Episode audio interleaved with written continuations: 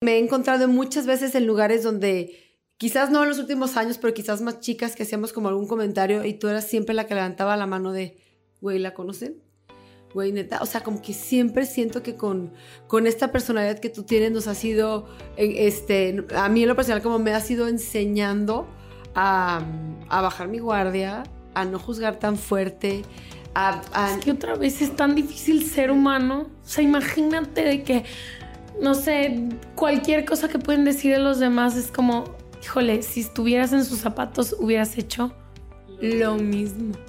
Bienvenidos al podcast El Poder del Servicio, desde donde estás y desde lo que tienes. En este podcast le daremos voz a quienes han dedicado parte de su vida a servir a los demás, que son miles los corazones que trabajan sin descanso por un mundo más justo. Desde este espacio queremos que quienes nos escuchan encuentren su causa y su lucha. Que todos, desde donde estamos y desde lo que hacemos, podemos cambiar el mundo de alguien. Solo hace falta que nos detengamos y miremos. Porque si entendemos que el verdadero éxito en la vida está en servir a los demás, entonces ya lo hemos entendido todo.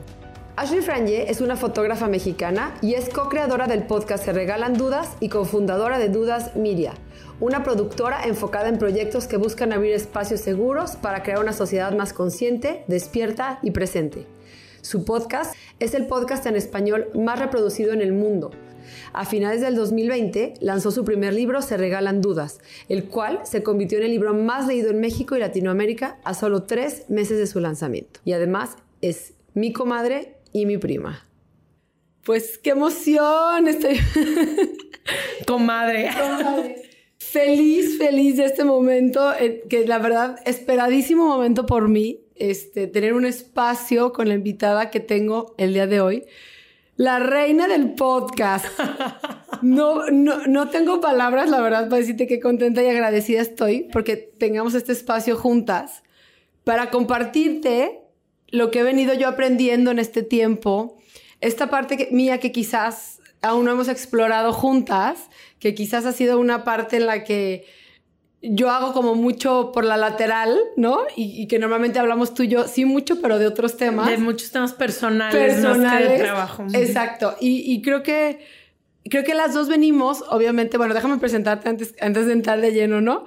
Que hoy está acompañándome Ashley Franje, que además de ser mi prima, mi comadre, es mi gran amiga, mi confidente, mi mejor plan. Literal, mi mejor plan. Este, alguien con quien si bien tengo muchas cosas en común, también tenemos muchas cosas que, que nos hacen, que, que, que nos identifican muy diferente, pero hemos aprendido a encontrar un punto de encuentro y a respetarlos mucho las dos. Entonces, Ash, gracias por estar aquí. ti, gracias por invitarme y felicidades por tu podcast nuevo. Me encanta ver a más y más mujeres haciendo podcast eh, y que yo pueda acompañarte. Me encanta. Y gracias por habernos abierto el camino a todas nosotras. Este, siento que soy la colita de todos estos proyectos, pero bueno, con un tema que me mueve, con un tema que, que me apasiona. Y creo que finalmente, Ash, tú y yo venimos de una familia que, que sirve todo el tiempo, ¿no? Tú tienes un papá que además se dedica al servicio público y todo el tiempo está en su boca en qué le ayudo, cómo le ayudo y qué necesita. Tenemos una abuela que desde donde está y desde lo que tiene ha sido una mujer que ha ayudado a manos llenas y que jamás se ha quedado con nada. Y que en general la gente dice, qué barbaridad, cómo nos ayudó tu abuelita, cómo, cómo hizo tanto por tantos desde donde podía ir con sus propias manos a través de su comida, ¿no? Y yo también de una mamá que no se cansa de servir y que, que no se cansa de entregarse al otro. Y si algo he descubierto en este camino del servicio es que el servicio se aprende y se mama en casa, no hay más. O sea, la gente en general dice, lo vi en mi papá, lo vi en mi mamá, vengo de una familia que es así, ¿no? Entonces, platícame qué piensas del servicio. Sé perfectamente que una de las cosas que, que más te ha movido de tu podcast es cómo han podido ayudar a tantísima gente a nivel mundial y cómo tu voz ha sido eh, eh, pues como una influencia importante y quizás la luz para muchísima gente que vive en la desesperanza o que se creía la única en X situación y a través de su voz han sido, la, la verdad, como, como la luz de muchísima gente. Entonces, platícame un poquito cómo lo vives tú, lo vives, lo vive, lo piensas como yo a nivel familiar. ¿Dónde nos vamos a agarrar? Ay, sí. ¿Dónde nos vamos a pelear? ¿Dónde va a ser? no es que no lo vivan a nivel familiar, yo sí creo como tú que, que las formas se aprenden dentro de una familia, de todo, ¿no? Aprendemos no solo el servicio, pero la forma en la que amamos y todo. Pero mi camino con el servicio y con darme a los demás creo que fue un poco diferente. Creo que de más chica y en la adolescencia lo hacía por esta necesidad a lo mejor de ser aceptada, por esta necesidad a lo mejor de sentirme culpable o de haber crecido con tanto privilegio y la gente que de repente necesitaba ayuda no. Entonces para mí ha tenido, y creo que lo ha traído, se regalan dudas como el reconciliarme que el mayor servicio que le podemos dar a la humanidad es ser nosotras mismas y aceptarte y estar desde, o sea, literalmente se sirve principalmente y todo el tiempo a la gente que quieres, que amas, que tienes en tu círculo cercano. Entonces, obviamente se regalan dudas, ha traído este sentido, pues le ha dado sentido muchísimo a toda mi parte de trabajo, le ha dado muchísimo sentido a poder crear una comunidad tan grande como la que tiene, pero creo que también mi forma de servir es siempre llegando frente a un micrófono y siendo súper vulnerable que es una forma muy diferente que la que tú haces al servir. Tú eres mucho más, trabajas en el DIF, eres mucho más activa, o sea, es más como trabajo de campo, por así decirlo, y creo que mi forma de servir ha sido más vulnerable y crear en Se Regalan Dudas un espacio cada vez más seguro donde más gente llegue y demás, pero creo que empezó más con el realmente cuestionarme por qué sentía la necesidad de ayudar a los demás. Y creo que en mis primeros años, sobre todo en mis 20, no era por la razón correcta. Ahorita te digo que yo he descubierto que nos vemos, nos miramos y nos amamos a través del otro. Entonces, ¿cómo no voy a ayudarte? ¿Cómo no voy a servirte? ¿Cómo no voy a acompañarte si no es amándote y tratándote bien. Entonces creo que, no sé, como en el lado personal ha sido eso, como aprender que es solo llegando a los espacios como soy donde mejor puedo servir. Y creo que hay una frase que mi mamá me dijo un día que mm, cuando empezábamos se regalan dudas y decía que el universo, tú no puedes llegar a servir, sino que el universo te dice en dónde vas a servir. Y para mí ha sido como algo muy importante el decir, el universo me va a decir en dónde. Entonces, em, no sé, creo que para mí ha sido eso, como realmente ponerme al servicio de los demás a través de yo ser yo misma, de realmente tratar de ser congruente con este proyecto, pero también creo que, no sé, que servir sucede, en, o sea, va muy de la mano de cuidar, ¿no? Y de Acabo de leer un libro que se llama Fruto de Daniela Arrea, no sé si lo has leído. Te va a encantar, que habla sobre eso, sobre los cuidados. Y creo que una de las formas en las que yo trato de servir más y en las que más me siento servicial, no sé si es la palabra, útil y todo, es cuidando de los míos. Entonces... Y creo eh, que lo haces espectacular. O sea, yo muchas veces me cacho a mí misma diciendo, porque no es algo que haga consciente, pero digo, ¿cómo he repetido eso? Siempre digo, ay, no, es que me encanta estar con Ash y, yo debería, debería, aparte lo digo así como it's a must en mi vida, estar más tiempo con ella. Me viene muy bien estar con ella, justamente porque siento que, que eso que dices que haces lo haces muy bien. O sea, siento que contigo estoy en un espacio seguro, que contigo no me siento juzgada y verdaderamente hemos hablado de temas súper íntimos e importantes que, que, nada, en ambientes que creamos nada más tú y yo, ¿no? O sea, que no se van a, no se van a dar con cualquiera. Entonces, sí creo que todo lo que tú ya tienes, y también lo digo siempre, su cabeza está tan llena de información, su cabeza y su corazón, tan llenos de información tan bien seleccionada, que es un puerto, Ash es un puerto seguro. Porque desde, por un ejemplo, ¿no? Si va a ser COVID, no déjeme le marco a ella, ¿no? Porque ella ya tiene seleccionados sus tres doctores, punto que ella va a seguir. no se va a llenar de información innecesaria. Cuando salió la vacuna, te recuerdo perfectamente dando datos científicos eh, que, que, validaban tu opinión al respecto. Y, siento que eso te convierte en, un, en alguien como muy congruente. Y sobre todo, creo, Ash, que tienes, has vivido tanto y tienes tanto mundo de tanta gente que, que eso te ha hecho no juzgar y no sorprenderte con cualquier historia. Como que te siento como muy, this is what it is, así va la cosa y... Es que, ¿sabes qué? Como que creo que crecí en un ambiente que juzgaba mucho. Em, sobre todo como yo siempre fui un poco diferente en algunas cosas. Mi casa, tú la conoces, fue diferente a las casas de la mayoría de las personas que crecieron en la ciudad en la que crecimos. Entonces, no sé, yo creo que al darle la oportunidad a los demás de no juzgarlos, siempre me la doy yo. Entonces, como que para mí es un ejercicio que se tiene que hacer muy consciente de decir, pero ¿por qué me asustaría si es la vida pasando? O sea, como que tipo ahorita llegaste y me contaste algo que trato de no sorprenderme, porque si me sorprendo quiere decir que no estoy viendo alrededor de mi vida todo el tiempo, porque lo que te pasa a ti o lo que tú me cuentas, las posibilidades son enormes de que le pase a más gente y mucho más cercana de la que creemos. Entonces, como que no sé, creo que ha sido algo que he tratado y me lo han enseñado mucho mis amigos. O sea, creo que lo aprendí de ahí, el juntarme con gente que realmente puedas llegar tú con una parte muy oscura de ti y que no se les tambalee el bote. O sea, como que creo que eso es como... Y también se aprende, se aprende en tu familia. Yo también siempre he podido ir a mi casa y decir todo. O sea, a veces se sorprenden de las cosas que le digo a mi papá o le comparto a mi papá o a mi mamá y digo, es que nunca he tenido que mentir. Y creo que eso he tratado de nunca tener, como tratar de fomentar esos espacios, yo creo que trato de...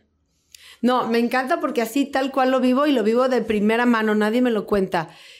Que, creo que lo que te hace a ti también esta persona tan valiosa es esta diversidad en la que te mueves, este, que siempre la, la he admirado y envidiado en el buen sentido, ¿no? Como que yo me siento muy atada a Guadalajara, a México, y tú eres un alma libre, tú puedes agarrar tu mochila e irte un tiempo. Entonces, siento que eso te abona muchísimo a lo que haces y, eso se transmite y eso me encanta. Entonces, sí creo que tu parte de servir la haces estupendamente bien.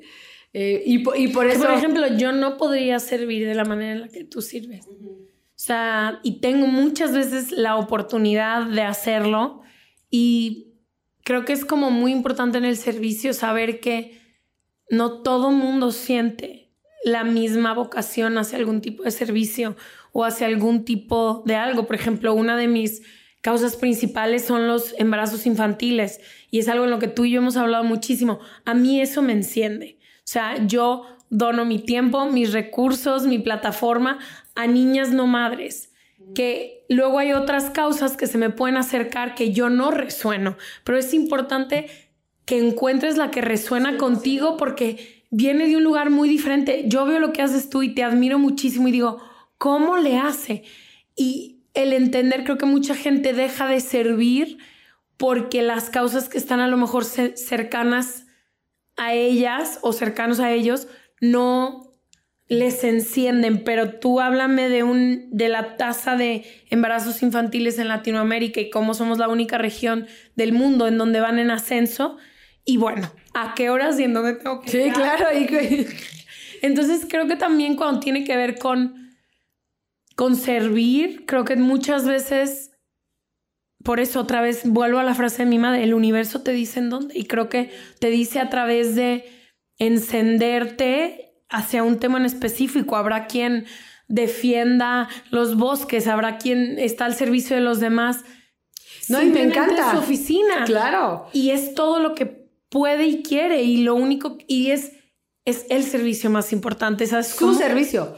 Porque si algo he aprendido yo hoy desde donde estoy, es que no hay una causa que no valga. O sea, yo he visto gente, bueno, siempre la platico porque es una amiga además tuya, esta chavita que mapeaba Zapopan, donde había... Sofía Valenzuela. Sofi, wow, no, o sea, esa era su causa. Ella quería... Eh, mapeó Zapopan para las carriolas. Para las carriolas y creo que para los cambiadores y, o sea, como este tema de, de por qué solo había cambiadores donde había en los de baños de mujeres y de hombres y mapeó no sé cuántas, no era todo el municipio obviamente, pero sí un gran sector. Esa era su causa y su lucha y realmente... Que es la más importante. La más importante, ¿no? Entonces, esta gente que de repente defiende causas que, igual no nos resuenan, he aprendido si me buscan a mí, por ejemplo, como a darle siempre el valor y a desde donde yo estoy, ¿cómo te puedo apoyar? O sea, en su momento, Sofi, ¿qué necesitas de mí?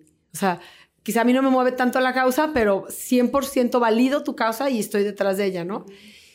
Y yo siempre se lo digo a la gente, o sea, busca tu tribu en ese sentido, o sea, ¿dónde te mueve? ¿Qué te resuena? ¿Qué te va a hacerte levantar de una silla molesta? O sea, ¿qué, ¿cuál es tu pasión? Y, y peleala, ¿no? Y hay mucho camino ya recorrido en prácticamente todas las causas. Y entonces también siempre eh, me cacho diciendo, ¿ya alguien lo está haciendo? ¿Cómo puedes hacerlo mejor? O sea, busca a esa persona y hazlo mejor, ¿no? A ese grupo de gente que ya lo está haciendo.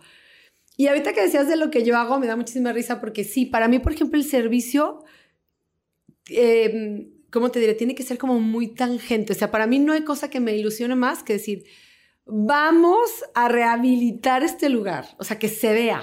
Me explico muchísimo, ¿no? No puedo creer que estos niños, por ejemplo, en los albergues, vivan así. Y entonces para mí se ha vuelto un tema, literal digo yo, de adicción, de decir, todo el tiempo estoy viendo cómo más y cómo más y cómo más. ¿Cómo vamos a, a unir a la sociedad civil? Que, por ejemplo, es una parte de tu personalidad muy aplicada hacia la luz, porque podrías obsesionarte en otras cosas que no son, pero cuando te cuando realmente pones tu personalidad y quién eres en una causa, es dinamita. No hay quien me vaya a parar, porque aparte ya lo dije en público. Ya ves o sea, ya dije y ahora van a ver cómo sí. Entonces, para mí eso es como bien importante, ¿no? Como este tipo de temas con la niñez institucionalizada, estos temas que yo digo, esto no puede ser, yo ya lo vi y no lo puedo dejar pasar, ¿no?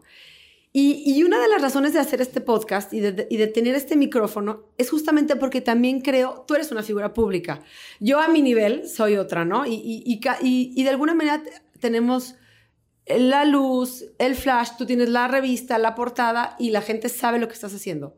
Pero en silencio hay millones de almas y corazones trabajando todo el tiempo. O sea, realmente en mi lista de gente que quiero entrevistar no hay ni una de mi edad. O sea, normalmente es la gente mayor, la gente grande, eh, eh, gente que ha aprendido a raíz de una enfermedad, de una tragedia y ha encontrado su causa y su lucha.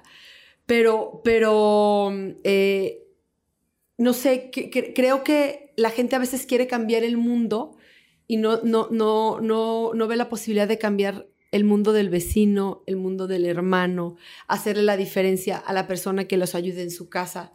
Entonces, para mí es bien importante, primero que nada, darle luz a esta gente que trabaja en silencio y que la gente sepa que hay gente que trabaja en hospitales todo el tiempo, hay gente que tiene, que acompaña duelos, o sea, muchísima gente que como hormiguita, ¿no? Como hormiguita trabaja. Es que siento que es la mayoría de la gente, ¿no? O sea, creo que también, por ejemplo, obviamente se regalan dudas, tiene un reflector enorme, pero yo creo que cuando la gente se nos acerca y de que es que tu podcast me ha cambiado la vida, yo siempre les digo, a mí, a mí también.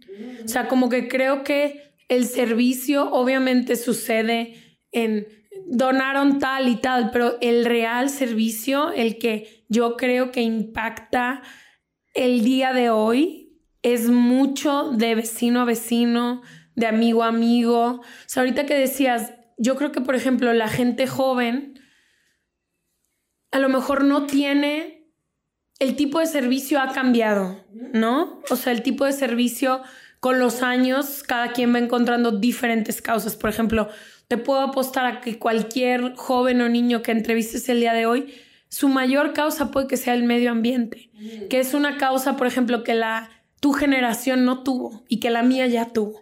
O sea, la mía ya, yo me puede, o sea, es una de mis causas junto a los embarazos infantiles. Entonces creo que, no sé, creo que a veces les echan a los jóvenes mucho el es que no sirve, no, no sé qué, pero también creo que se nos olvida una parte fundamental que es no podemos hacer por el otro lo que no tenemos. No podemos dar lo que no tenemos y a veces por eso la palabra servicio a mí me cuesta un poco de trabajo porque se ha manchado mucho a través de vivir en estas es países o regiones como Latinoamérica que son cristiano-judías que acompañan muchísimo la ayuda con la culpa, ¿no? Como que muchas ideas, por ejemplo, a mí de ayudar, me las instalaron mucho desde la culpa, desde tú tienes mucho y lo tienes que dar, tú no sé qué.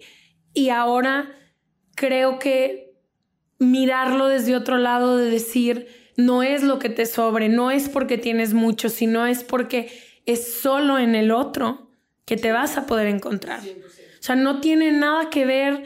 Y hay algo que dice el esposo de Sofía Valenzuela, que es Pablo Montaño, dice una cosa que me encanta, que me dice que solo defendemos, él estábamos hablando del cambio climático, pero él me dijo algo que lo he repetido tantas veces que ya te lo voy a robar, Pablo, que era, solo defendemos aquello que conocemos.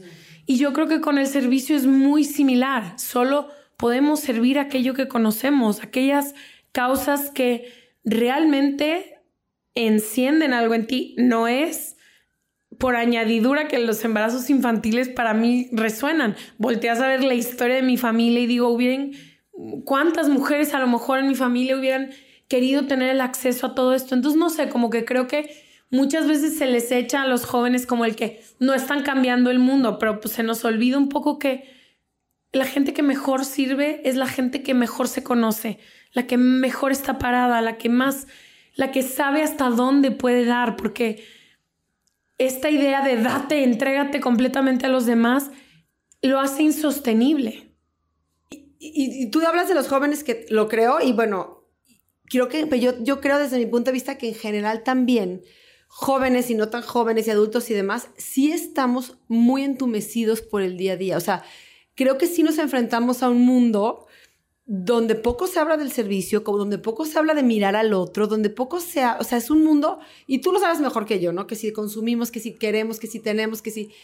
Y se nos ha olvidado esta parte que yo siempre digo, y lo voy a decir en todos los episodios, se nos ha olvidado mirar al otro y detenernos un poquito a pensar en el otro.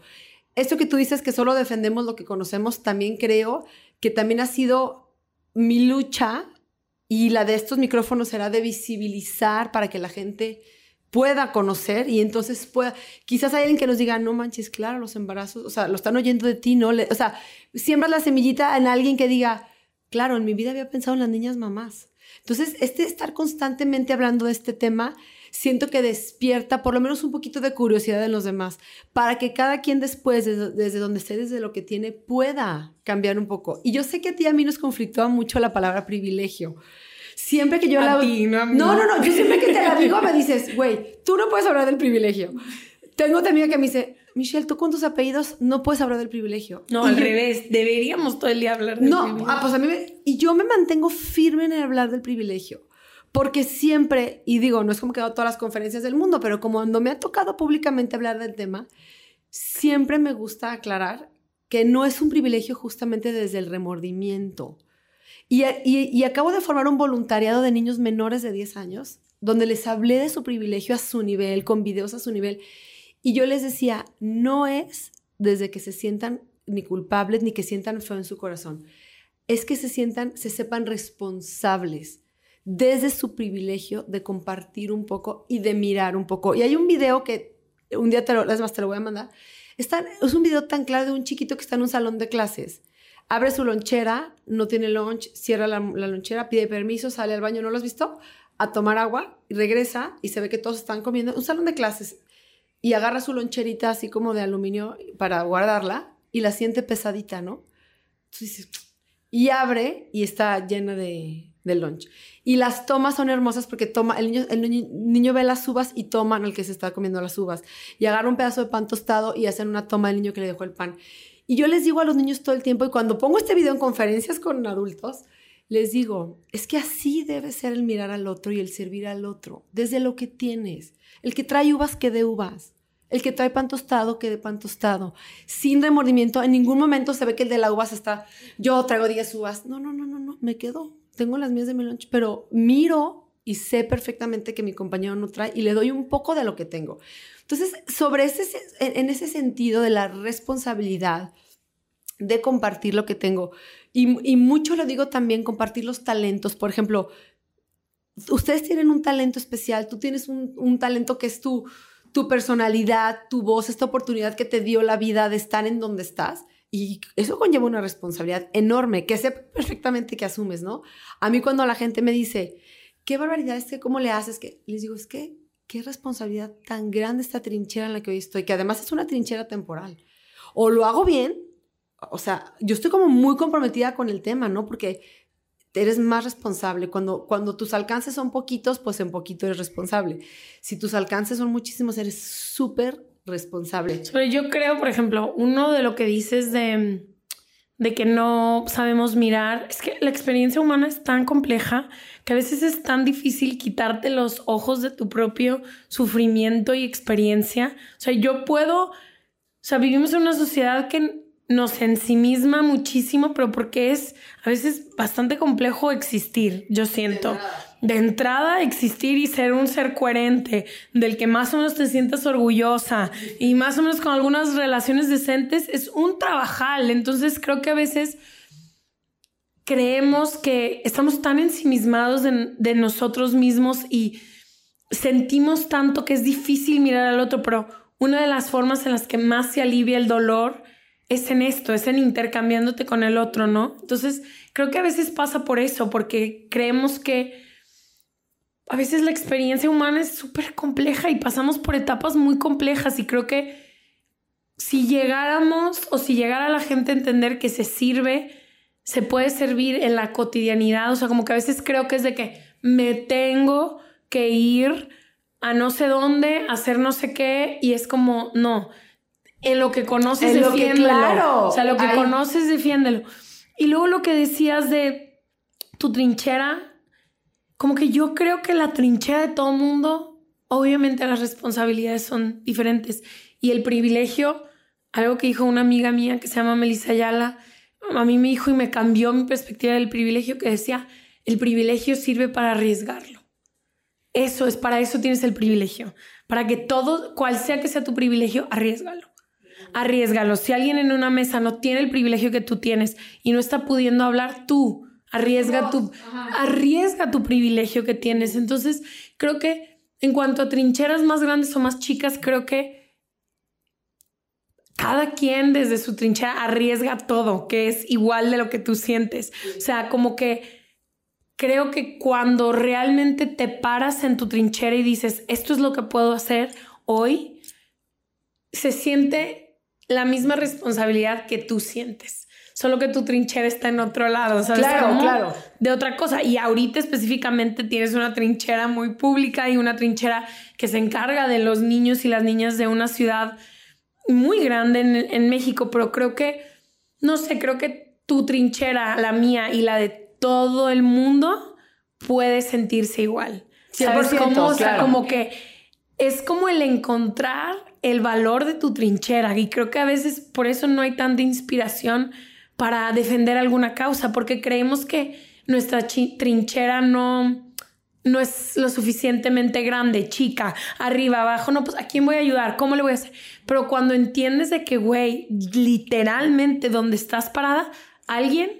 alguien, le puedes echar la mano. Podría utilizar el minuto de cinco minutos que te vas a quedar callada mientras alguien te cuenta algo. O sea, y a veces no entendemos el impacto de nuestras acciones, que creo que por eso muchas veces cuesta tanto inspirar a los jóvenes, porque pues se mueven en ambientes y vivimos en una sociedad donde no toma en cuenta la niñez y no toma tan en cuenta la juventud. Entonces creen muchas veces de que, ay, lo que yo haga o diga no es tan importante. o no, es suficiente. ¿Y qué importa si hoy reciclo una botella? Sí, que tienen razón. O sea, ¿de qué va a servir que yo recicle una botella si las embotelladoras del país saquean el 70% del agua de Monterrey, Nuevo León, güey. ¿Cómo que no hay agua? Pues muy fácil, o sea, hay una compañía que saquea el valle entero.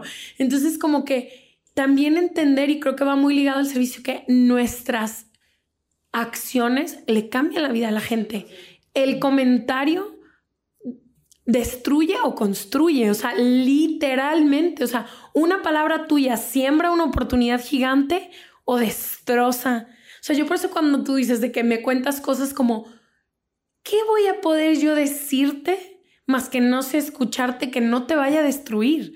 O sea, y creo que a veces no nos damos cuenta de eso, de que un, una palabra, una cara, una acción realmente le cambia el rumbo a la gente que está cercana a ti, que es por el momento y en este instante lo más importante, que, hay. Si después tu vida da y tus caminos y el universo te invita a servir, como te invitó a ti al DIF, como me invitó a mí a Se Regalan Dudas, qué increíble, qué privilegio. Ojalá puedas honrar eso.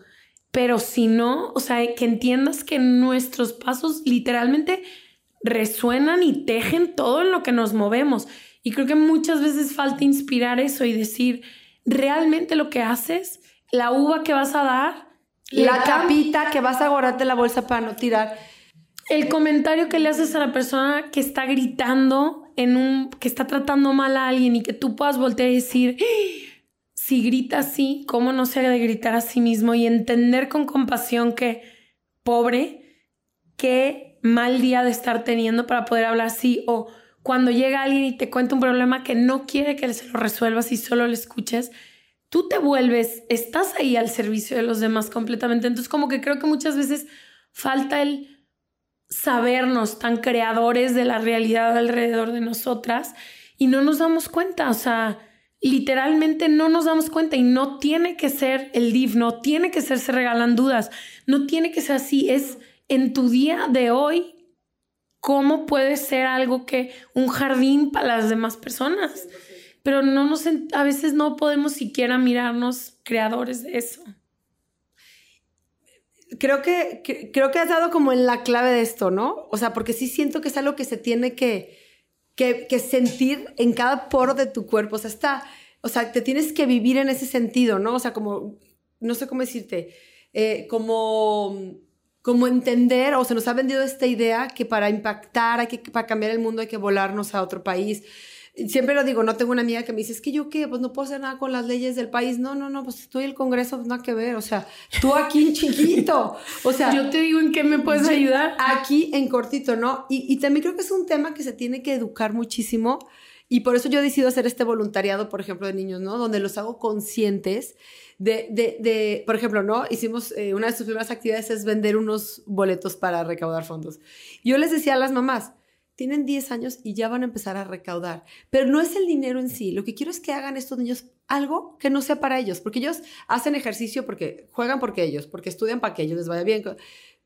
Vamos poniéndoles actividades donde, donde puedan salirse un poquito de ellos mismos y pensar en el otro, ¿no? Y me encanta porque por ejemplo, mis hijos, ¿y el dinero qué? O sea, ven llegar los billetes de 100 y, y el dinero, acuérdense que el dinero no es para nosotros. Entonces, los saco un poquito de su mundo para recordarles que estamos trabajando en favor de alguien más. Y, siento que eso se tiene que, es un must, o sea, tenemos que ver la manera desde chiquitos. Y cuando tuve la práctica con los niños, les decía a las mamás de son de broma, que si no lo hacemos así, luego yo por eso voy y me topo con gente multimillonaria que no te quiere dar un peso para ayudar y servir. ¿Me explico? Porque se han dedicado su vida a acumular la riqueza sin pensar en el otro, sin mirar al otro, sin ni siquiera abrazar una causa. ¿Me explico? Y sí siento, o sea, vuelvo al tema de que entiendo que todas las trincheras son del tamaño que sean igual de importantes, pero, pero en esta parte donde tú dices que el destino me ponga donde pueda ayudar y servir, a veces nos pone y nos hacemos güeyes, ¿no? O sea, y yo a mí lo digo todo el tiempo cuando me preguntan, ¿y qué sigue después para ti? Pues que me pongan donde yo tenga que florecer y donde pueda yo impactar a más gente. Pero yo porque ya estoy en este mood, ¿no? Y todo el tiempo estoy pensando, pero, pero ¿cómo podemos inyectarle esto a los demás? O sea, yo te veo súper apasionada.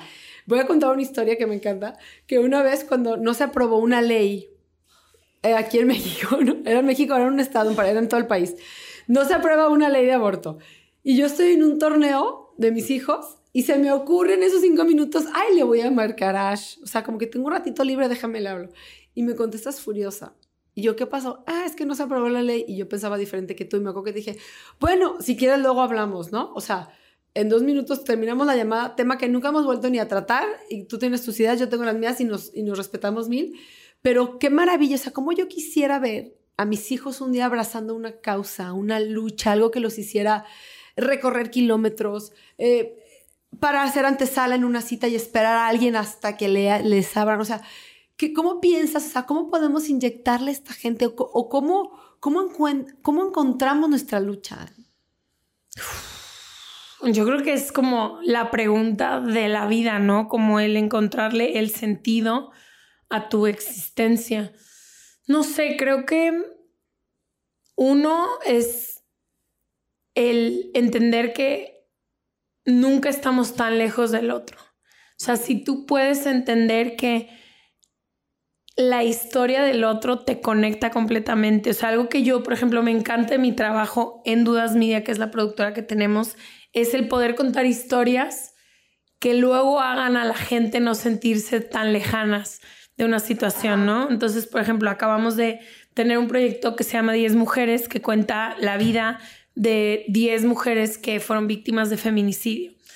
Y para mí, yo dirigí este proyecto, yo usamos cada uno de los privilegios que he tenido a lo largo de mi vida, se utilizó para crear este proyecto, porque obviamente nadie quiere fondearte un proyecto que hable sobre feminicidios, pero gracias a Amazon Hermoso que lo hizo y fue un partnership increíble, pero cuando yo conocí qué canciones escuchaban estas mujeres que les arrebataron la vida, cómo sus hermanas se expresan de ellas cómo, a dónde iban, qué hacían. Cuando te pusiste en sus piecitos. Ni cuando encontré similitudes de su vida en la mía, para mí fue imposible no mirar. Entonces creo que una cosa que nos toca a quienes estamos en un lugar donde podemos prender el, porque todo mundo tiene voz, pero unas voces sistemáticamente son más escuchadas que otras. Entonces, cuando puedes ponerte en un lugar donde dices, te voy a contar, o sea, por ejemplo, esto que me mueve a mí tanto de las niñas no madres, cuando tú conoces a Susana, que es la que yo he estado representando en la Corte de las Naciones Unidas, cuando tú la conoces y dices, tenía nueve años, fue abusada sexualmente por su abuelo. Su abuela fue la que la llevó a pedir la interrupción del embarazo. El Estado se lo negó. Tiene nueve años tuvo que tener ese hijo, la tuvieron que sacar de la escuela. Cuando empiezas a conocer toda esta historia, para mí es imposible no utilizar todo lo que tengo. Entonces creo que una de las cosas es realmente contar las historias de estas personas. No es un niño migrante. Se llama tal, viene de tal, camina así. Él también quiere dormir seguro. O sea, cuando hablan de las crisis de los migrantes, ¿cómo se les ocurre cambiar, ir a un país donde no tienen visa? Que, a ver, tú en una situación como un tu nicaragüense, tus hijos tienen de dos. O se mueren o cruzan la frontera. ¿Quién, cómo después de conocer esas historias no puedes identificar? Entonces yo creo que cuando puedes, en la causa que sea, o sea, no es que estén destrozando el tren Maya o sea, no es que te estén construyendo un tren Maya, es que están destrozando una de las únicas junglas que queda. Y en esa jungla hay tantos jaguares, tan, o sea, creo que cuando te vas a las cosas... A lo específico. A lo específico y donde puedes conectar, creo que ahí es donde se inspira. Creo que cuando hablamos, no sé, ay, todo, o sea, cuando lo sentimos muy lejano. General, general, sí. No, y por eso me encanta lo que dice Pablo, de que solo podemos defender aquello que conocemos que quiten el parque de tu casa en el que llevas todos los días a tus perros y tus hijos son felices. Que quieran construir una torre. Ya te va abrazando el árbol toda la noche para que nadie lo Tú y todas tus vecinas. Entonces, es eso, es realmente transitar y conocer las causas que quieras. Quienes defienden muchísimo a los niños, o sea, todo lo, cualquier causa. Yo creo que la forma de inspirar es contando las historias. Y esas historias solo se escuchan sistemáticamente algunos y otros no. Y realmente yo creo que la mejor forma de inspirar a alguien es decir, esta es mi historia o esta es la historia de esta persona y conectar desde ahí. Es muy difícil que yo te diga 60 mil inmigrantes, no, venían 700 migrantes en un barco que se ahogó. Pero si te digo, güey, venía un maestro de música que durante los últimos 12 años Enseñó a niños de preescolar, muérete, sí. Muérete. Entonces creo que realmente humanizar las causas y bajarlas en que todas esas personas tienen sueños, vidas, ganas, deseos, todos sueñan con una mejor vida, todo por lo que tú luchas de estar tranquilo y dormirte a las nueve de la noche en paz, ellos también lo quieren. Quienes cruzan la frontera no lo cruzan, lo cruzan porque quieren que sus hijos duerman tranquilos y que luego hay un, un, señor dijo, esta es la línea que divide un país de otra, pues y si no traes tu visa no pasas. Entonces esta tarjeta imaginaria que yo hice no pasas. Entonces creo que eso, o sea, como que creo que la razón o la forma que yo he encontrado en la que más he podido inspirar a las personas o siquiera moverlas. moverlas es a través de las historias muy específicas. O sea, creo que un ejemplo y que está, ahorita estábamos hablando Leti y yo con la que hago el podcast de La Casa de los Famosos o no sé cómo se llama Ah, ese no he programa visto nada, pero Bueno, pero es revolucionario. Una mujer trans que normalmente las mujeres trans en México tienen una expectativa de vida de 35 años. O sea, literalmente las matan a las mujeres trans, viven unas vidas de muchísimo sufrimiento. Y ella ahorita está en la casa de los famosos. y- Wendy. Wendy. Y todo, trae a todo México enamorado, pero es porque tiene la oportunidad de conocerla. Porque si no, ¿cuántos prejuicios hay sobre las mujeres trans? Entonces creo que eso es un ejemplo muy pendejo, pero está en la cultura popular del día de hoy, que hasta puedes ver la cantidad de transofobia que hay dentro de esa casa como poco a poco... han bajado lo calmado las No, ya te conozco, ya entendí tu historia, ya te conocí, ya... Ay, Gran ejemplo, Ash. Exacto, me Gran ejemplo. Exacto, es Me como encantó. todo el mundo. Y qué revolucionario y cuánto va a impactar en la cultura mexicana, porque ella va a ganar todo y todo el mundo está Y obsesionado con mañana va a ser el programa de hoy y Qué bueno, claro. porque ella ocupa un espacio en nuestra sociedad y las mujeres trans existen. O sea, viven y hacen, independientemente de lo que todo el mundo más quiera decir. O sea, ellas siguen existiendo en, don- en, en sus realidades. Entonces, como que creo que eso, o sea, el, el conocer las historias de las personas. Yo creo que si, al- si tú a estas personas millonarias, que sé quiénes son, que me cuentas y que no donan, las sientas un día con otro padre de familia que necesita que se le apoye porque su hijo no sé qué, es más difícil que digan que no.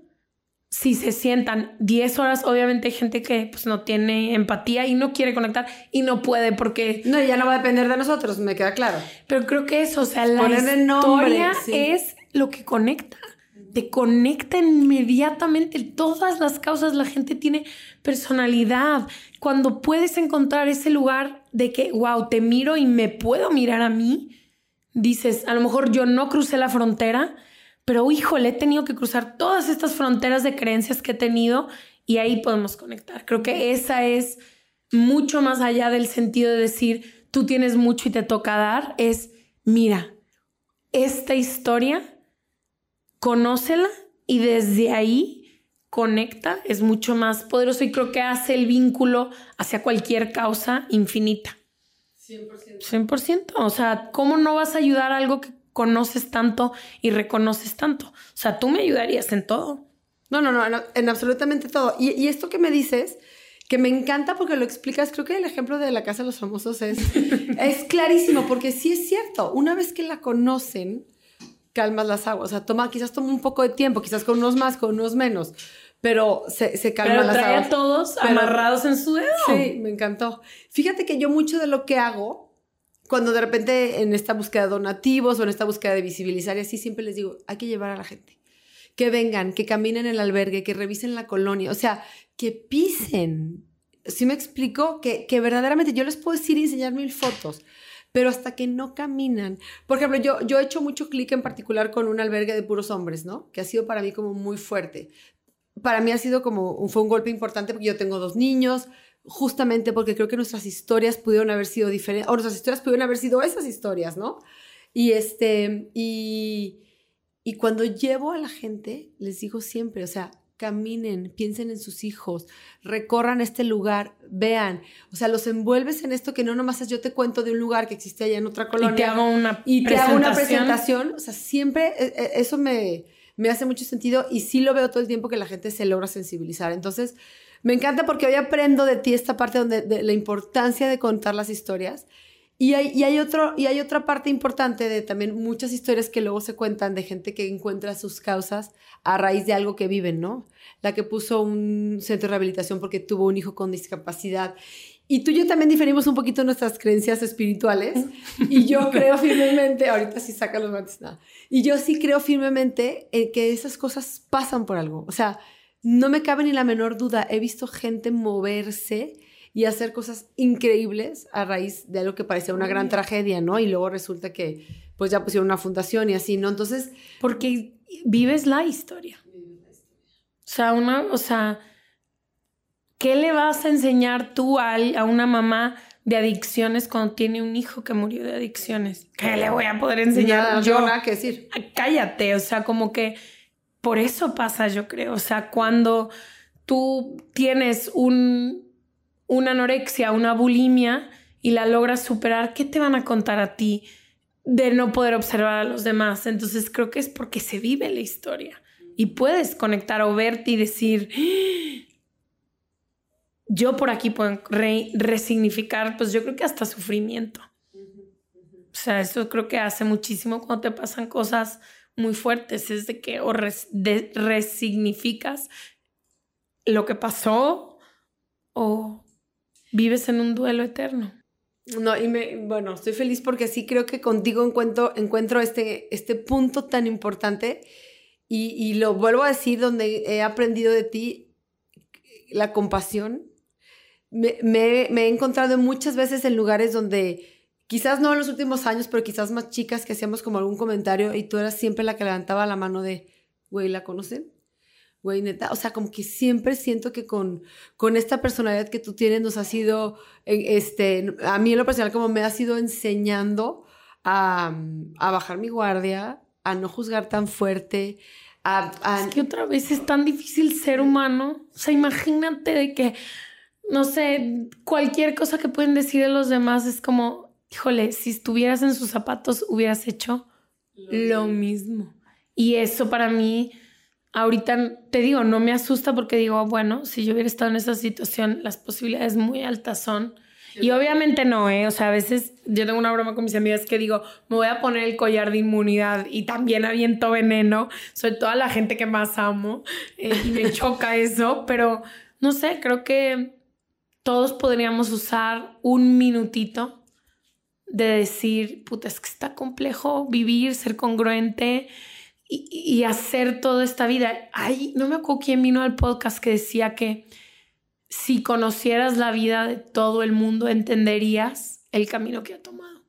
Entonces, no sé, trato de que esa sí sea como, y me cuesta, ¿eh? A veces, sobre todo, mucha gente que, te digo, crecí en una, una forma muy diferente a la que vivo ni por decir bien o mal. Yo he escogido caminos muy diferentes y el poder decir, yo si hubiera hecho eso estaría igual. Entonces como que, no sé, creo que... Y porque me caga que me juzguen y me caga que no me dejen ser.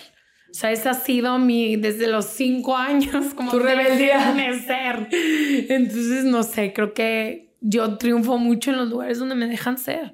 Y yo sé que mucha gente a mi alrededor no está de acuerdo en la forma en la que yo vivo mi vida. Entonces yo no opino para que no me opinen. Sí, 100%. Sí, no, no voy a hacer lo que no quiero que me hagan, tan básico como es. Y sabes que ya para, para cerrar, también quisiera decirte que un lugar donde yo he aprendido muchísimo esta parte, ha sido con las mujeres privadas de su libertad, que también he sido muy cercana a ellas.